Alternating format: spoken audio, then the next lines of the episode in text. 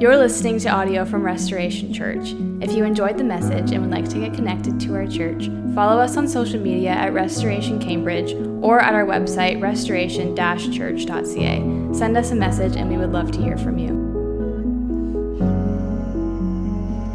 We have been going through a series for the last, this is actually week number 10 of this series. Kind of, we got in a little different direction for Mother's Day, but still kind of related to this series. But this is the 10th week of this series, and we are ending it off today. The meaning of what does it mean to be human? An extremely important question. We've gone through the meaning of humanity, how we lose that meaning that we were cre- originally created with. We've gone through the ultimate goal of humanity, the life we are to live, what it means to be a blessing in the world, that we were made to worship. And the last two weeks, or the last three weeks, I should say, we started off with the, the reality that we've been given a body, how we view the body we've been given that we also have been given a soul and how we view that soul that we've been given. There's a third part of it that we're going to end with called I have a spirit. That's how we're going to end today. So before we get into this, let me let me pray. God, thank you so much for your word. We, we just ask, Lord, that we would be open to it. We, we believe the Spirit, the Holy Spirit, your Spirit is going to do work with our spirit today to encourage us it says in Romans 8 that your spirit encourages our spirit, that we are children of God. May we be reminded of that today, that we are your children. We do not live under a spirit of fear, but a spirit of adoption as sons and daughters of God.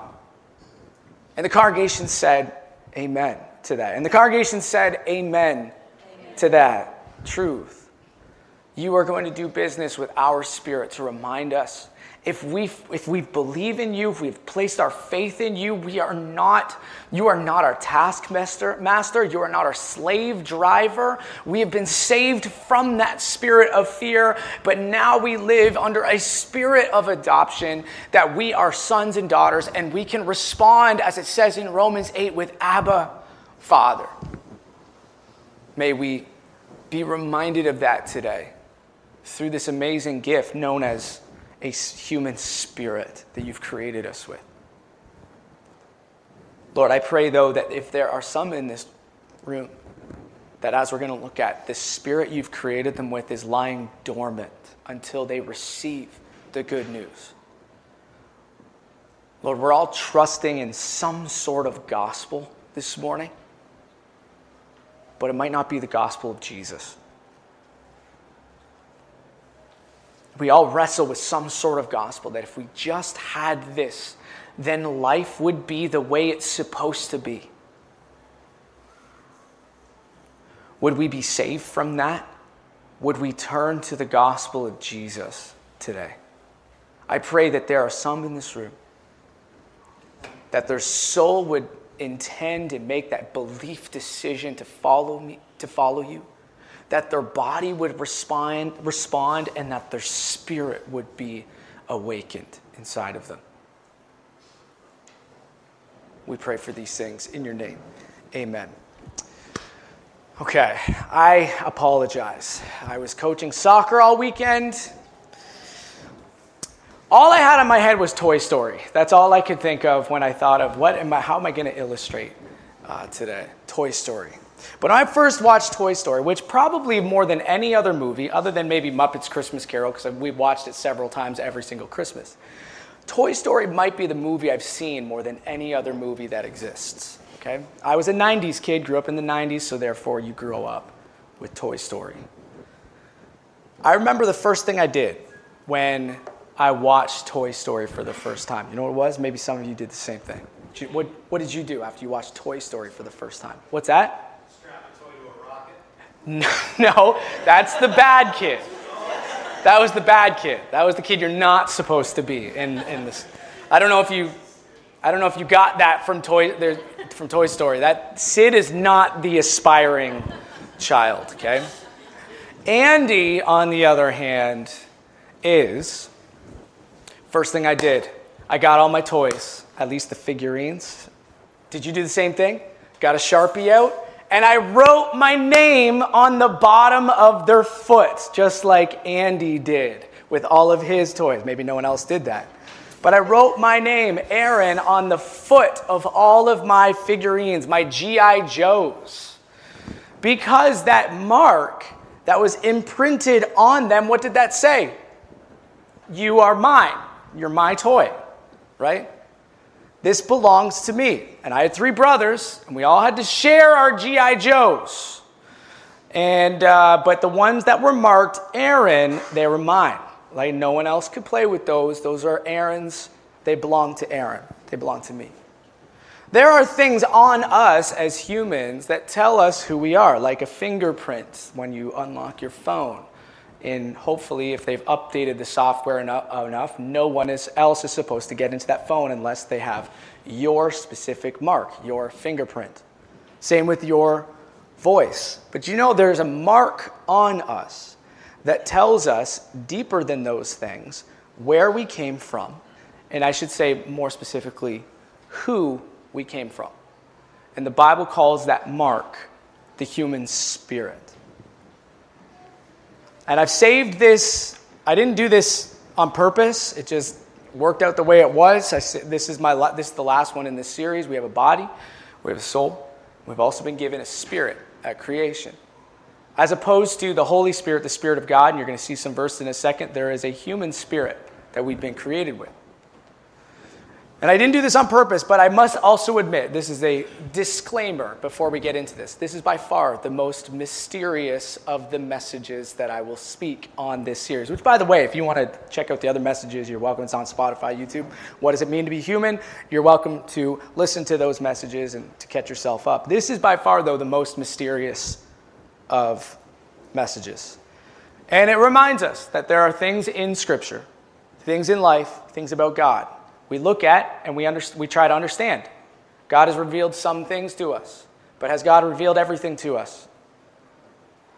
You should all be shaking your heads. If you're nodding your head, you have much to learn, okay? You shall be shaking your hands, heads. God has not revealed everything to us. There are things in Scripture we look at and try to understand, but we also must acknowledge we won't completely understand life, faith, and God. That's just the way it is. That we're not going to. Comp- I've heard so many people say in heaven, like, when I get to heaven, when I'm with God, I can't wait for Him to tell me everything that He is. That's not going to happen we, you don't get to be God, okay? We are not God. You're not going to understand everything and figure everything out, okay? Ironically, there is a verse in the Bible that uses the topic we're going to talk about to explain the mystery of God. And this is one of my favorite books in the Bible, which talks about the mystery of life and God, which is Ecclesiastes. Ecclesiastes 11, verse 5 says this As you do not know the way the Spirit, that's not the Holy Spirit, that's the human spirit, as you do not know the way the Spirit comes to the bones in the womb of a woman with child. We don't know how that happens. So you do not know the work of God who makes everything. So every time we seek the Lord, we uphold what He has revealed to us and we respond in obedience to that. But we also must uphold the parts that we don't haven't been revealed to us and respond in trust for what we don't know. Okay? So the final time, you don't have to go here, okay? But where, where, where am I going? I'm going to read a verse from. Someone shouted out. Where am I reading a verse from? Genesis 1 and 2, okay? For the final time, okay? For the final time. That's the 10 straight weeks. I'm going to Genesis 1 and 2. Genesis 1 declares that we've been created in the image of God. We were not God. That does not mean we are divine but we have been created like him. It says we've been created in his image and in his likeness, and we are the ones in creation. If you remember this from the very first week, things were created there was creatures in the air and all of those kinds were created there's creatures in the sea and god created all of those kinds of creatures and creatures on land and god created all those kinds of creatures and then he gets to humankind and he says he created man in the image of God, male and female, he created them. And basically, what he's saying is, according to my kind, this is my creation, according to the kind and likeness of God. We've been created in the image of God. Genesis 2, verse 7, if you want to turn there, we read this for the last two weeks. We're going again. Genesis 2, verse 7. And I didn't get my verses in time to Nico, so they're not on the screen. Genesis 2, verse 7 says this. And I read this last week. The Lord God, this is a more specific uh, uh, description of what was going on when God created mankind. Then the Lord God formed man from the dust of the ground. And then it says this He breathed into his nostrils the breath of life, and the man became a living creature. Last week we looked at that living creature. That's the word for soul, the nephesh, the soul. But there's this really enigmatic scene. I even talked to you, one of you, about this after you came up to me after and like, Aaron, what is this? To be honest, I don't completely know what it is. But when it says in verse 7 that God breathed into his nostrils the breath of life. What is that? The breath of life. Well, the word when it says God breathed or blew, the, the sense is like, you know, when you're trying to start a fire, it's hard to start a fire. What do you do? You start like breathing into it. You go, whew, get oxygen, and what happens to the fire? Just like it ain't just modern times, you do, do the same thing. Once you start breathing on a fire, what happens? You blow into it, oxygen creates, and then the fire ignites from that oxygen. It's kind of the same kind of. I mean, this is a bad time to talk about this because of all the wildfires that are happening in Canada. You're not supposed to start your fire, by the way. If you're having a fire, you're not supposed to. Right now, there's a fire ban. Uh, but the point is, when you make a fire, often to ignite that fire, it needs oxygen blown into it to make the fire alive, to kindle that fire. And that's kind of the same sense as God breathed the breath of life into this person. But the question is is this just merely the person becoming alive? Like lungs breathing, heart beating? Is that what this is talking about? I believe there's something more going on. For, in, for one thing, when it says the breath of life, that's the word nasama. Okay, you don't have to know that. It's the same sort of sense of another word. Jared, this is for you, because Jared said this last week. The, and I'm gonna, is he in the room? It's the ruach, okay? The ruach. Say that with me. It's the ruach. That word means wind, okay? Most of the time, nasama, or mo- most of the time, ruach, is the word used for spirit in the Old Testament. Okay, both of those words are used in the concept of spirit. Sometimes in the spirit of God, but sometimes in the spirit of, of mankind, lowercase s. It's not obvious which one's always being used, but due, due to context, you try to figure that out. The image of spirit being used as breath or wind is because you can't see breath, you can't see wind, but you see what it does. That's the sense of why, why spirit is described as breath or wind. You don't see it, but you see what it does. You know, my kids, there's in my front yard, there are now a million dandelions in my front yard. When we first moved in, there was about three. Now there's like a million.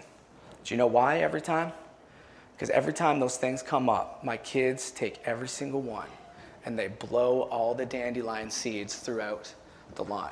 I've told them many times it's like they can't help themselves. They have to do it. And eventually I was like, you know what, Aaron, who cares? It's dandelions. Bothers me every single time I see those dandelions cut up because when you cut your grass, the next day the grass doesn't grow, but what grows?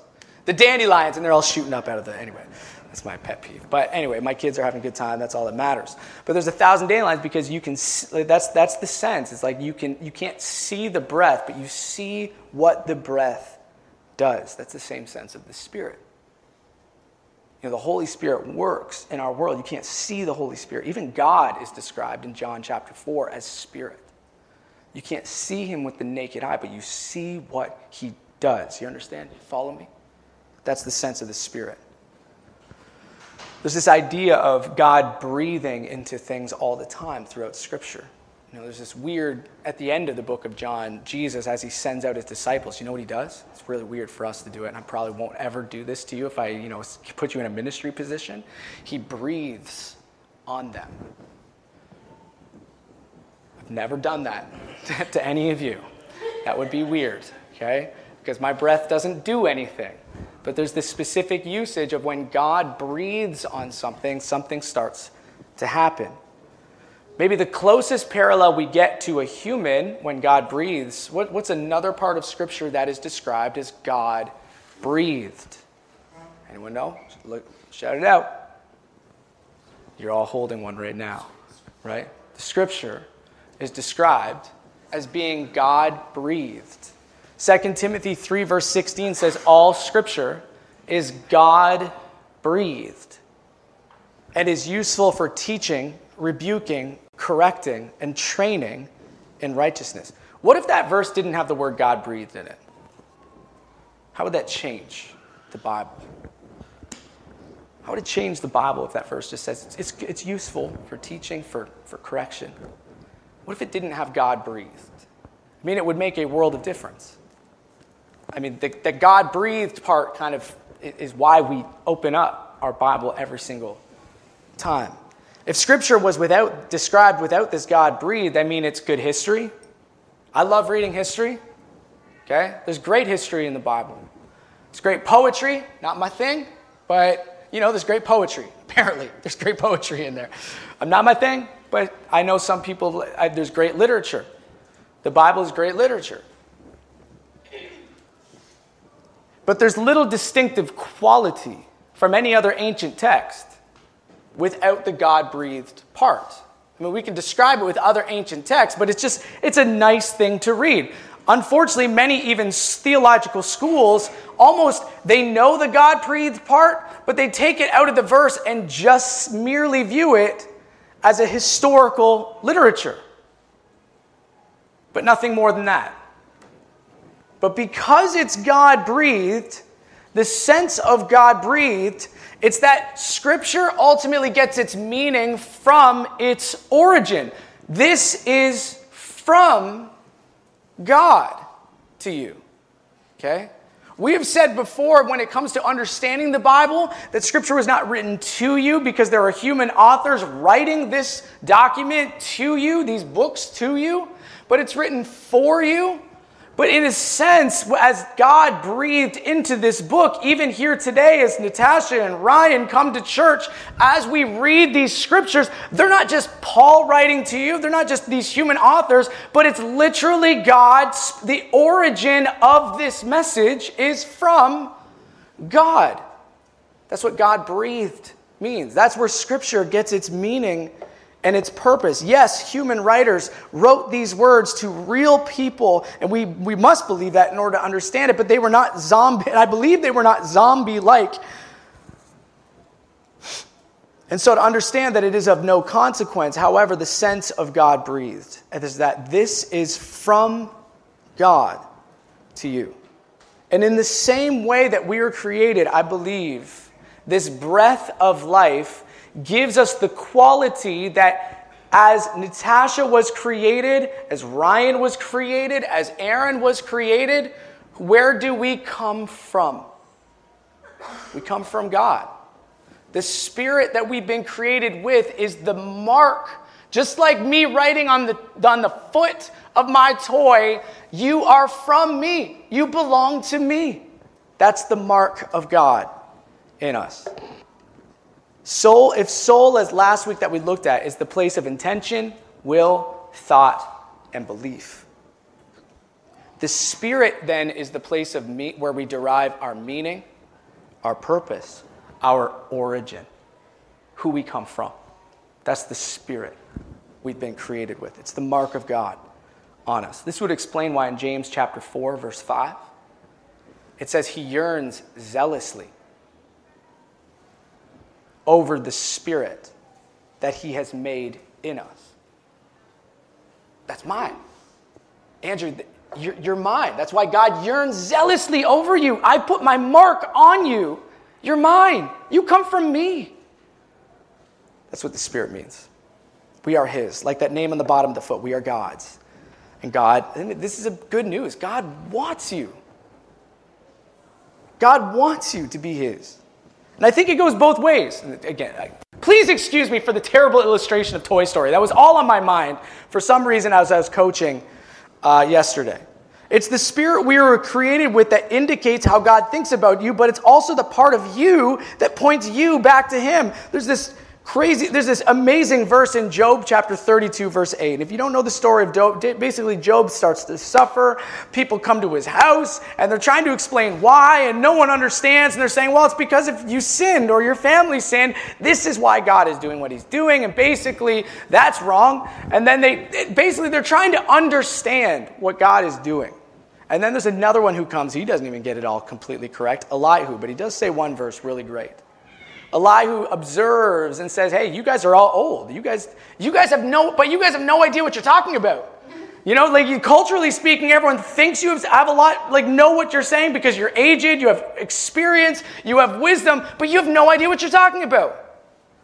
And Elihu, this young punk, imagine that, right? Older, older guys in the room. You're trying to encourage someone. Young punk comes in and says, You old guys have no idea what you're talking about. Now, he doesn't know what he's talking about either. That's kind of the point until God speaks. But Elihu does say something really good. He says, It's the spirit in man, the breath of the Almighty. Okay? It's the spirit in man, the breath of the Almighty that makes him understand where he comes from. Again, I apologize for the terrible illustration, but not only did that name remind Andy of who his toys were, what also did it? Presumably, toys are alive and speaking, which they actually aren't. But every time that toy looks at his foot, it also points him back to this is where I come from. I am Andy's. I, I, that's the last time I'll use that illustration. It's the best I could do. The mark was not only for God, but it was for us to point us back to our Maker. The Spirit's a beautiful gift, tells the story of who we are. I believe this. The spirit, unlike the soul, last week we said the soul, the bad news was the soul cannot, the soul can be deceived, the head, the heart can be deceived.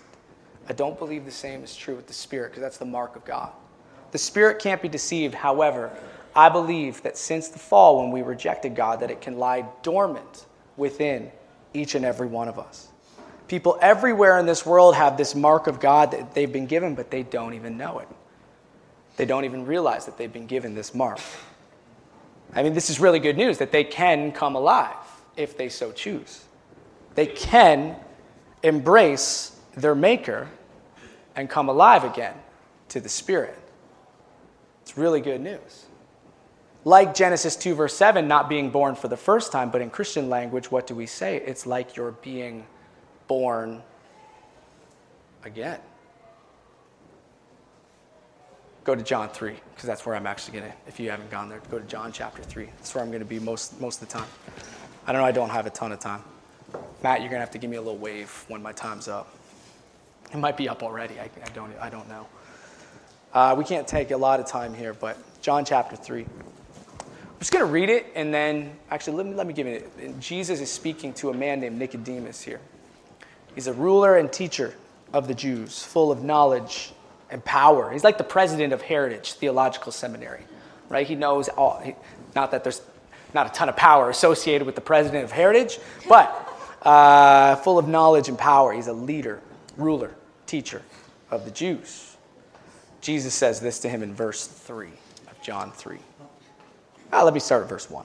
There's a man of the Pharisees named Nicodemus, a ruler of the Jews. This man came to Jesus by night and said to him, Rabbi, we know that you're a teacher, come from God. For no one can do these signs that you do unless God is with him. Jesus says something really interesting.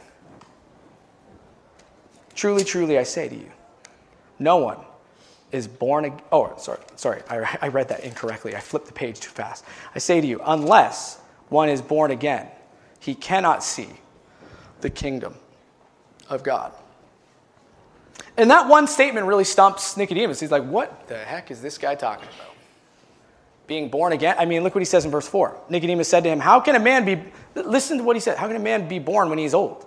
Like, he just doesn't get it at all. Can he enter a second time into his mother's womb and be born? It's a weird thing to say. of course, it's a weird thing to say. And he clearly doesn't get, he says this overly literal, weird response like, Can you crawl back in and then be born again? That's all he could come up with. And Jesus is like, uh, What now? Did you just say? Because all Nicodemus could think of is, well, the good news, the kingdom of God, is national reform. You know, if, if, if Israel just becomes what it should be, that's the, that's the kingdom. That's the kingdom of God. That's the good news.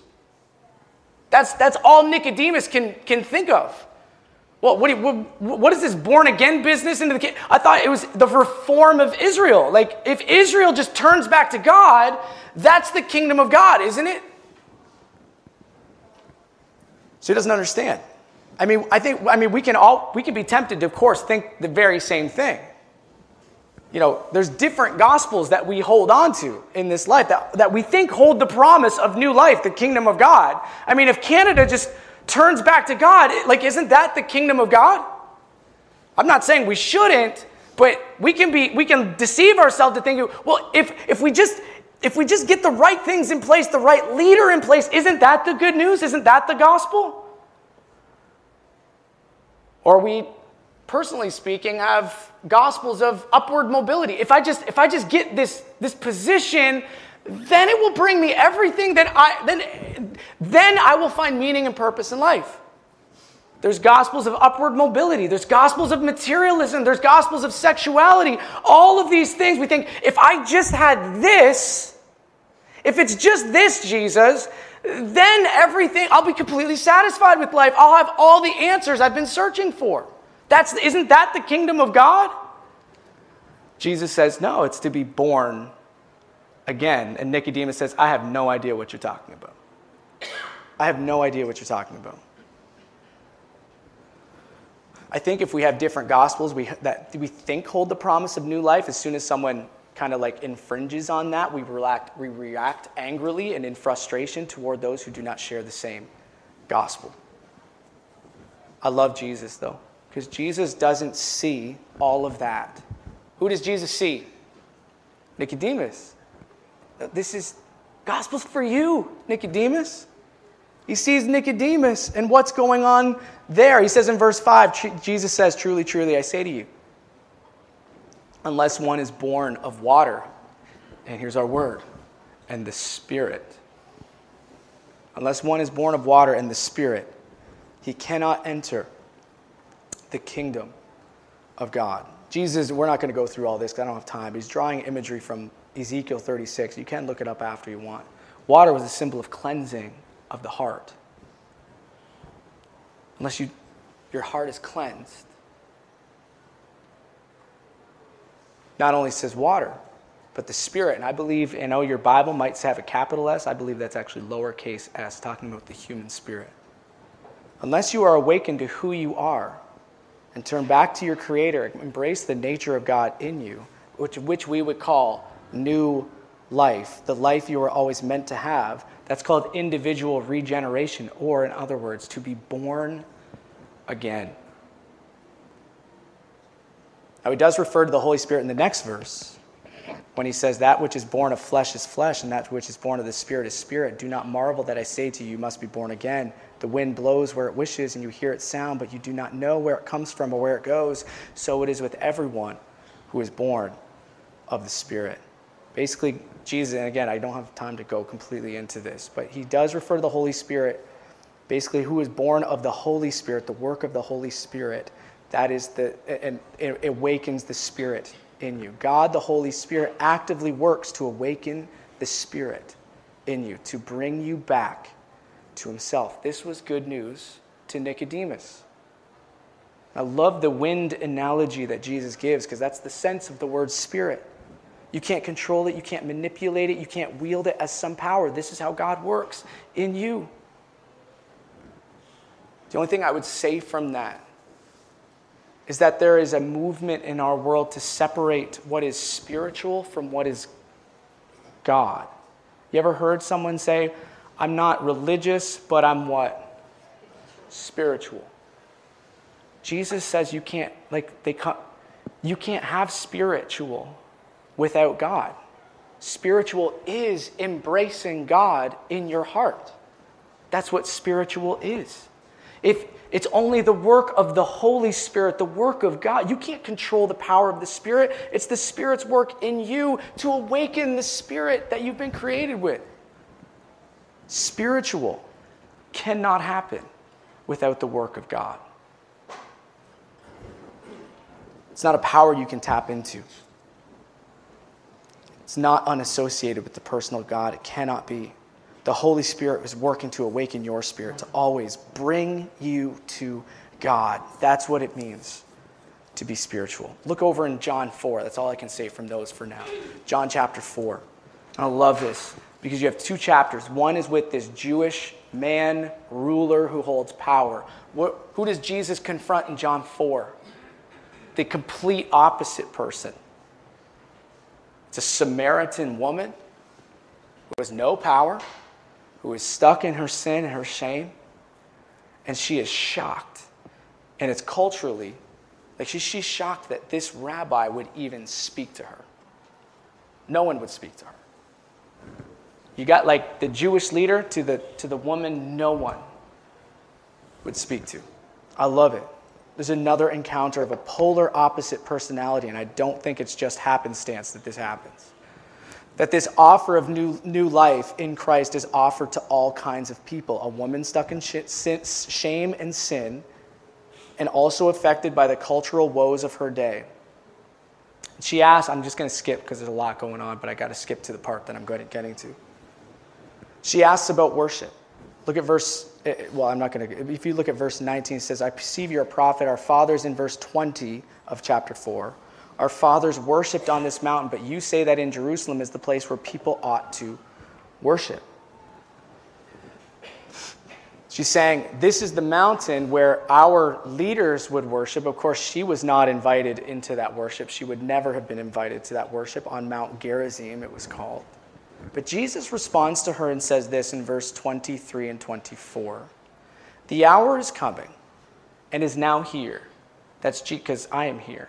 I'm about to die, be buried, and rose again. This is the hour that has come. It says, When the true worshipers will worship the Father in spirit and truth. For the Father is seeking such people to worship him. God is spirit, and those who worship him must worship in spirit and truth. Jesus is basically saying, Because I have come, it's not about where you worship, but about who. It's about a regenerated life. Jesus is saying to this woman that would have never been invited to worship, He is saying, I have come for you. This is good news for both kinds of people that all people are called back to God, and every person was created with a mark of God in them and the potential of being brought back to God. The religious, powerful leader and the, the, the secular woman that had no power in the world all people have been created with the potential of being brought back to God that they could choose Him. Do you really believe that? If you really believe that, if our church really believed that, it would change how you interact with the people in your life. Some of you hate the Nicodemuses. That's just the truth. You hate religious, powerful people, and you think they are, there's no hope for them at all. You hate the legalist. Jesus didn't hate the legalist. They can be brought back to God too. Some of you hate the secularist. You're afraid of them. His good news is for every person because every person has been created the mark of God in them. Amen? That should change how you interact with people in your life. Every person has a potential of being brought back to God. We don't treat people as threats.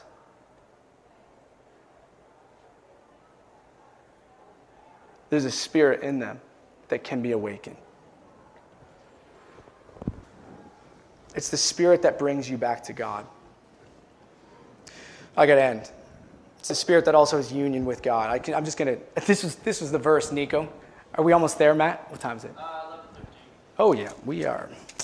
Okay, 1 Corinthians chapter 6. You don't have to go here. I, this is the verse I was going to put on the screen, but apologies. Nico, threw you under the bus. First, uh, Corinthians chapter 6, we looked at this passage before, and I can't get into too much of it. Basically, what 1 Corinthians 6 is saying is comparing the people. I can't explain all of it. You need to go back a few weeks when we looked at 1 Corinthians chapter 6. Um, but there was a church basically giving their body, when we looked at I have a body, giving their bodies to whoever because they thought it didn't matter. Jesus says it matters what you do with your body, or through God says it matters. And it says this in verse 16 For as it is written, the two will become one flesh. He's speaking of the marriage union. You can't just give your body to another people. There was this God ordained, the two will become one flesh, a union of body in marriage. And he says this in verse 17, fascinatingly. We didn't look at this last time. I skipped it, saving it for this day. I saved it. Verse 17. But he who is joined to the Lord becomes one what? Say the word spirit with him. So it's the spirit that brings you to God, but it also is the spirit that has union with God, similar to a marriage relationship in body. But in with God, we have union in spirit. The same analogy for marriage, oneness in body is the same oneness in spirit with God.